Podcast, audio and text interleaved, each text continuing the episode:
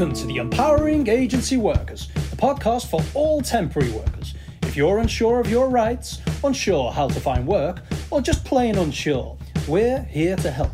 It's all too easy to be exploited, so your expert host, Julia Kermode, will empower you to succeed today's podcast, I'm really pleased to have with me um, one of my favourite employment lawyers, Paul Chamberlain. He is head of JMW's Manchester employment team, and he's got um, almost 30 years of employment law experience, which is um, quite scary. He's he's got um, a particular interest in law replace, um, relating to the recruitment industry, and he's got a good track record and is well known in that sector for advising and providing training on employment status issues, which we're talking about today, agency worker regulations, and all sorts of a whole host of complicated stuff that, that we perhaps won't go into today because employment status is probably enough for, for one episode. So, welcome, Paul. Thank you so much for joining us. You're very welcome. Thanks for the invitation. Nice to be with you. Brilliant. So, cracking on with employment status, what is it and why does it matter? Oh, goodness gracious. What is what, I know. um, okay, so in a nutshell, and to try and keep it relatively simple, there are broadly three categories of people who provide services and who are recognised for legal purposes in the in the UK. You've got, I'll say, at the bottom end because they have the least uh, uh, uh by way of statutory protections. You've got self-employed people, so mm-hmm. people who are legitimately, and I stress the word legitimately, in business on their own account. They are yeah. truly self employed. those individuals have got very few statutory rights. Um, and broadly, their rights derive from whatever contractual agreement they have in place with their client. Yeah. So um, there are some minimum obligations that clients owe to self-employed people. You would unfair dismissal protection, uh, the right to receive a statutory redundancy payment, the right to receive the national minimum wage. Th- those mm. those rights don't apply to purely or legitimately self-employed people. Okay. You then got the second category, which is called a middle category, which is um, people who are called workers. Um, yeah. W- workers is a is a defined phrase that they have more rights than purely self-employed people, but they have fewer rights than the third category, which is uh, employees. Okay. So workers do have the right, for example, to receive the national minimum wage. Mm-hmm. They also have the right to receive a minimum amount of paid annual leave yeah. each year. Um, uh, but they don't have, for example, the right to, to claim that they've been unfairly dismissed. They don't have the right to receive a statutory redundancy payment. Um, so that brings us nicely onto the third, I call the top category, and they're the ones mm-hmm. who have all the rights. They are employees. Um, so if you're an employee and you have a contract of employment with your employer, you are in pole position because as long as you qualify for those rights, you have well over a hundred, believe it or not. Oh wow! Okay. Rights. Um, that that's the place you want to be if you want employment protection. Um, yeah.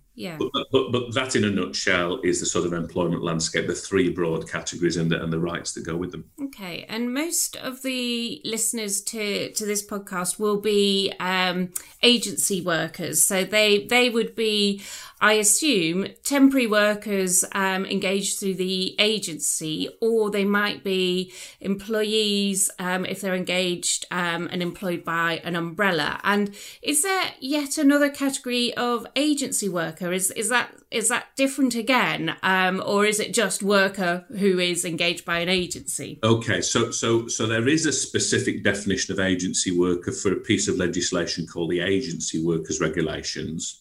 Okay. But, but, but, let me just park that for a second because that, that might take us down a, a, a, a bit of a side. A rabbit hole. um, if, we, if, if we just talk about the normal method of supply through an umbrella or through an agency. Yeah. Um, most agencies, if they engage the worker directly, will probably engage them on what's called a contract for services. Mm-hmm. That means that they uh, they are engaged as a worker. So the middle category of the three that we've just discussed. Some agencies do still employ their temporary workers. Um, many fewer agencies now than was the case because under the agency workers regulations there was a particular uh, advantage that you could secure if you employed your uh, your agency workers on a contract of employment. It was called a Swedish derogation contract, but that that's now been abolished. So the the uh, the sort of need or the benefit attaching to employing directly uh, a worker by an agency on a contract of employment has gone, but there are mm. still some agencies who directly employ their workers on a contract of employment. If you're supplied to an agency through an umbrella company, most umbrellas uh, or, or, the, or, the, standard method of supply will be as an employee. So you will sign an mm-hmm. employment contract with the umbrella. The umbrella will then have uh, a contract with the agency to supply you to the agency, and the agency will then supply you on to the end user client. Um, agency workers, um, I use the phrase agency workers, at least when I'm not talking about the agency workers regulations, I use the phrase agency workers to mean anybody supplied by an agency whether yes. that's an umbrella employee or a, a, directly engaged PAYE worker by the agency. Um, you get into slightly murky territory where you are considering another type of supply, which has become less prevalent over the last 24 months or so because of IR35. You've got limited company contractors. Mm-hmm. Um, so a lot of agency workers have, and some still do, supply their services through limited companies. That's yeah. usually a personal service company. Um, but IR35, because of the because of the tightening of those restrictions over the last 24 months or so, um, has made that type of supply a little less common than perhaps it otherwise was. Um, those workers, and interestingly, I'm talking to a couple of clients about this very point at the moment. Hmm. Those workers, it's not clear whether they have the benefit of the agency workers regulations. Uh, right. And again, I won't go into too much detail on, no. on that. It's because of the definition of agency worker. It, what's abundantly clear, however, is that an, an umbrella employee um, and a PAYE worker directly engaged by an agency, they are um, agency workers for the purposes of the agency workers regulations, and they get the protection of those regulations as well as okay. the other protections that workers and employees get. Okay, okay, great. It's it's quite complicated, isn't it? All of all of this stuff, and I guess that that's probably why we see so many kind of employment status disputes because there's been oh, when I think back, just even the last five years, there's there's stuff all the time. Um, like this year, we've had the Uber case. Um, going back a couple of years, we had Pimlico plumbers. I mean, what what in a nutshell are? I know each case is different, so I'm asking a lawyer here to be very broad. But but what what what are those cases kind of all about? If if that's not a ridiculous question. no, no, no. It's absolutely not a ridiculous question. What I would say to start with is that none of this is new. Mm, okay. These types of employment status issues have been around for many, many decades. Yeah. Uh, you know, some of the case law that's referred to in these cases is is old. It's very, very mm. old. Mm. I mean, there are some cases that date back hundred years or so. Wow.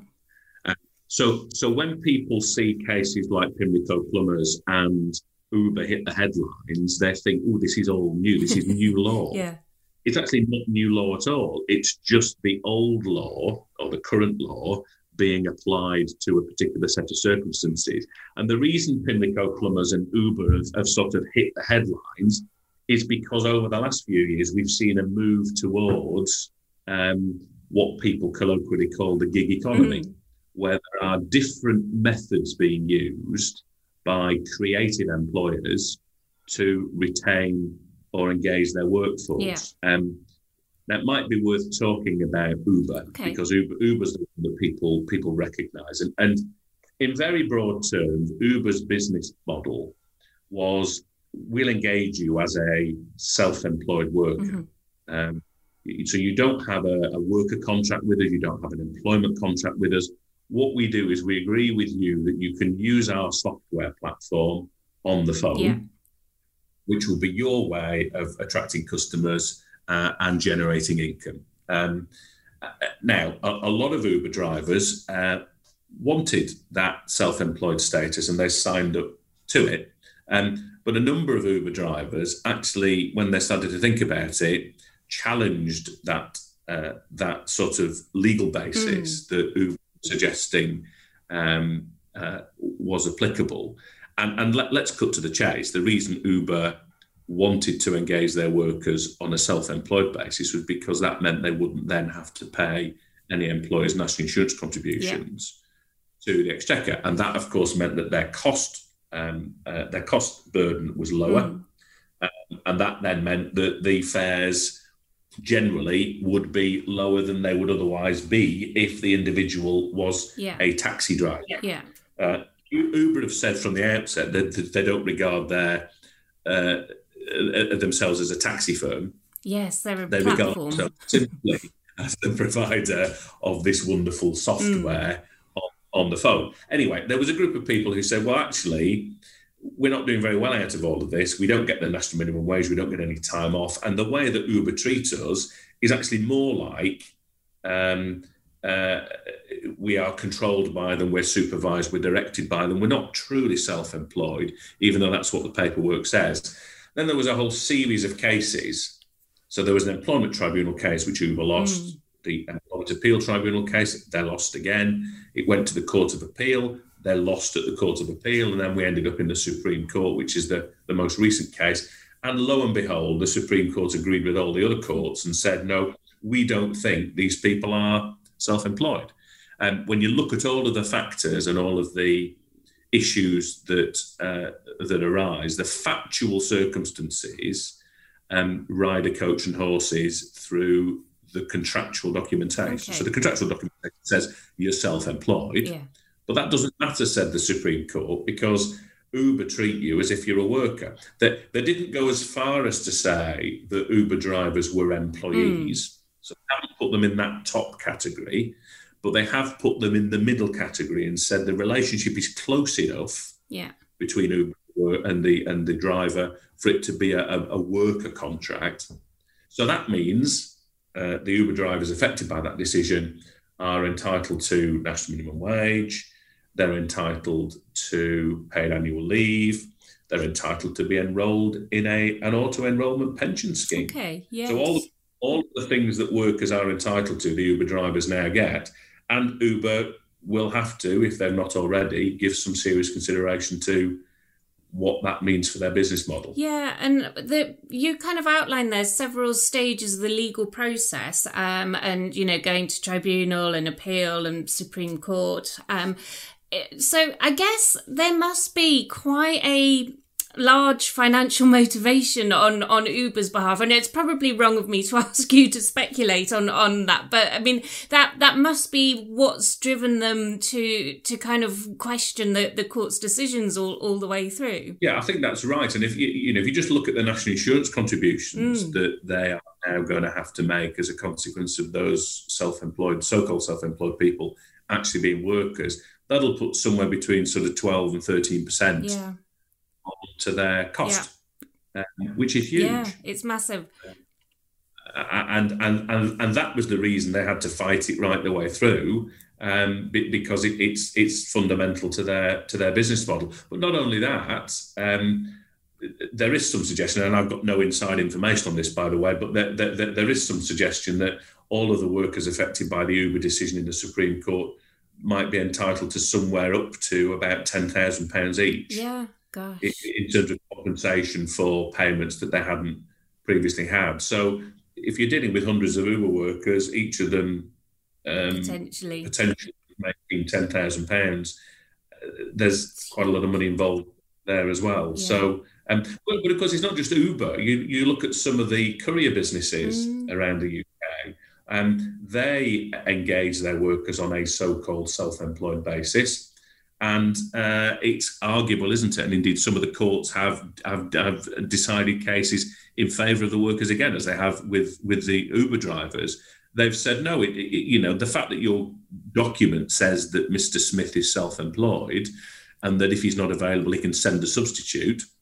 Um, well, that doesn't really work in practice yeah. because when you analyse how Mr. Smith does the job and how you direct, supervise, control him, um, actually he's a worker. Yeah he's not not really in business on his own account. He doesn't have the autonomy that someone who is self-employed ought to have. Yeah, that that's the crux of it, isn't it? It's almost saying that the contracts could say one thing, but if the reality is different, then it's the reality that matters. Um, I'm not suggesting that, that the contractual provisions are fake um, by, by any stretch. I'm sure there's some sort of middle ground, but if, if they don't reflect working practices, then then it's it's it's the working practices that that kind of take precedent. Correct. If if if the document's consistent with the working practices, that's mm. fine. But if there's a if there's an inconsistency in the document's designed to reflect a particular circumstance, but on the ground it's different, mm. the courts are not stupid. Mm. Despite what people might think, they're really not stupid. They will look at what actually happens rather than what the document says. Yeah, yeah, and you're quite right. These cases are not unique to to kind of Uber, um, and and actually, I, am sure Deliveroo put themselves up for sale uh, within weeks of the Uber judgment, and there was, there was a bit of an outcry, and they didn't reach the sale price that they were hoping for in terms of shares because um, because of all these concerns around another potential gig economy um, uh, case. But anyway, we we we digress. Um, coming back to agency workers. What should they be looking out for then in terms of employment status? I, I guess probably looking at what's in their contract and whether that reflects reality. Um, but but you tell you tell us. Yeah, I think they've got, you know agency workers when they're looking at an assignment, obviously will now be provided or ought to be provided with an, an enormous amount of information up front. Mm, mm. that information should very clearly set out the basis on which they're going to be engaged. Um, that's the same for uh, engagement directly by an agency or by an umbrella. So the, landscape over the last couple of years has changed very much in favour of the worker and in terms of the information that they should be provided. So it's always sensible for you to look, if you are an agency worker, at all of that mm. and be satisfied that the basis on which you're being told you're being retained or engaged is the basis on which you want to be yes uh, yeah engaged i've always found i suspect you have julia over the years i've always found that um, the mentality of agency workers is slightly different to the mentality of what I'd call traditional employees. Mm. Um, and and and and how do I best explain that? I think that there's a that there's an inbuilt flexibility, yeah, uh, with, with within the agency workers' mindset that there perhaps isn't if you're considering or looking at a traditional employee. Yes. Um, so so with, with that flexibility, um, uh, comes some recognition, I think, that perhaps the the the the, the, the normal arrangements would wouldn't apply. Mm, uh, mm. But but but going back to the original question, be, be, clear if you're an agency worker, understand or attempt to understand the nature of, of the engagement, and if you're not sure, ask. Most of yeah, uh, most of my agency, uh, in fact, all of my agency and umbrella clients, were very very happily talk you through what they're trying to achieve and what the documentation is designed mm. to do. So you shouldn't be in any uh, in any uncertainty at all at the end of that engagement process. Exactly. And um, yeah, when, when you're saying about kind of the different um, perspective, if you like, of, of agency workers, I totally know what you mean because there is this kind of um, expectation to work lots of short term contracts if, if that's what they want to do. So they don't necessarily want to be employed in the, in the way that we've just outlined with the gig economy cases. And, and actually, so long as you know what you're signing up to, what what that entails, um, you know, whether there's paid holiday, pension, whatever whatever that might be, then then that that's kind of your your choice, I guess. Correct. And and if you want total flexibility, and a lot of you know straw polls of agency workers over the years have made it very clear that one of the reasons they're agency workers is they've made a positive choice to be an agency mm. worker because it gives them a whole range of flexibilities that they wouldn't other, otherwise wouldn't have if you want the flexibility, you've got to recognise that you perhaps then don't get all of the rights. Yeah. So, so uh, su- summing up that point, I would say if you want flexibility as an agency worker, aim for worker status rather than for employee status. Yeah. And recognise that if you're in that middle category, you perhaps don't get all of the rights that you might otherwise have, but you do nonetheless retain an enormous amount of flexibility over when uh, you do the work. If it's offered to you, you can turn it down. Um, if you're an employee, of course, one of the central tenets of employment is that if you're asked to do work you don't have the choice of turning it down. Yeah. Um, it's that obligation of personal service. If you're a worker on a contract for services, you absolutely do. And most of those contracts have a line written into them that says, we're under no obligation as the agency to offer you any work. Mm. Uh, and if we do offer it to you, you're under, under no obligation to accept it. And that's ultimate flexibility, which Yeah. most agencies seem to want. Yeah, and that that's quite good, isn't it? Because then that that's a trade off that you're consciously making as an agency worker. Um, and I I think.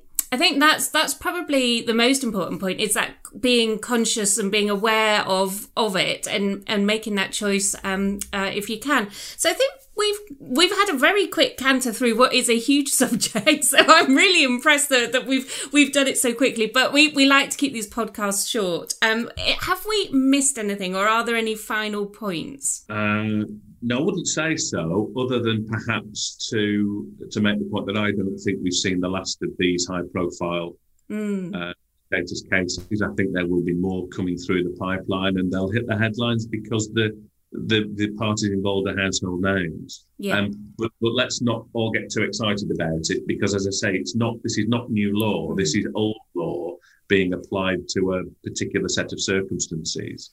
Um, uh, but let's let's watch this space. Yeah, I agree. I think there will be more cases. Um, I'm I'm sure. Well, thank you, huge thank you for your, for your time um, recording this today. It's really really helpful um, and a massive subject.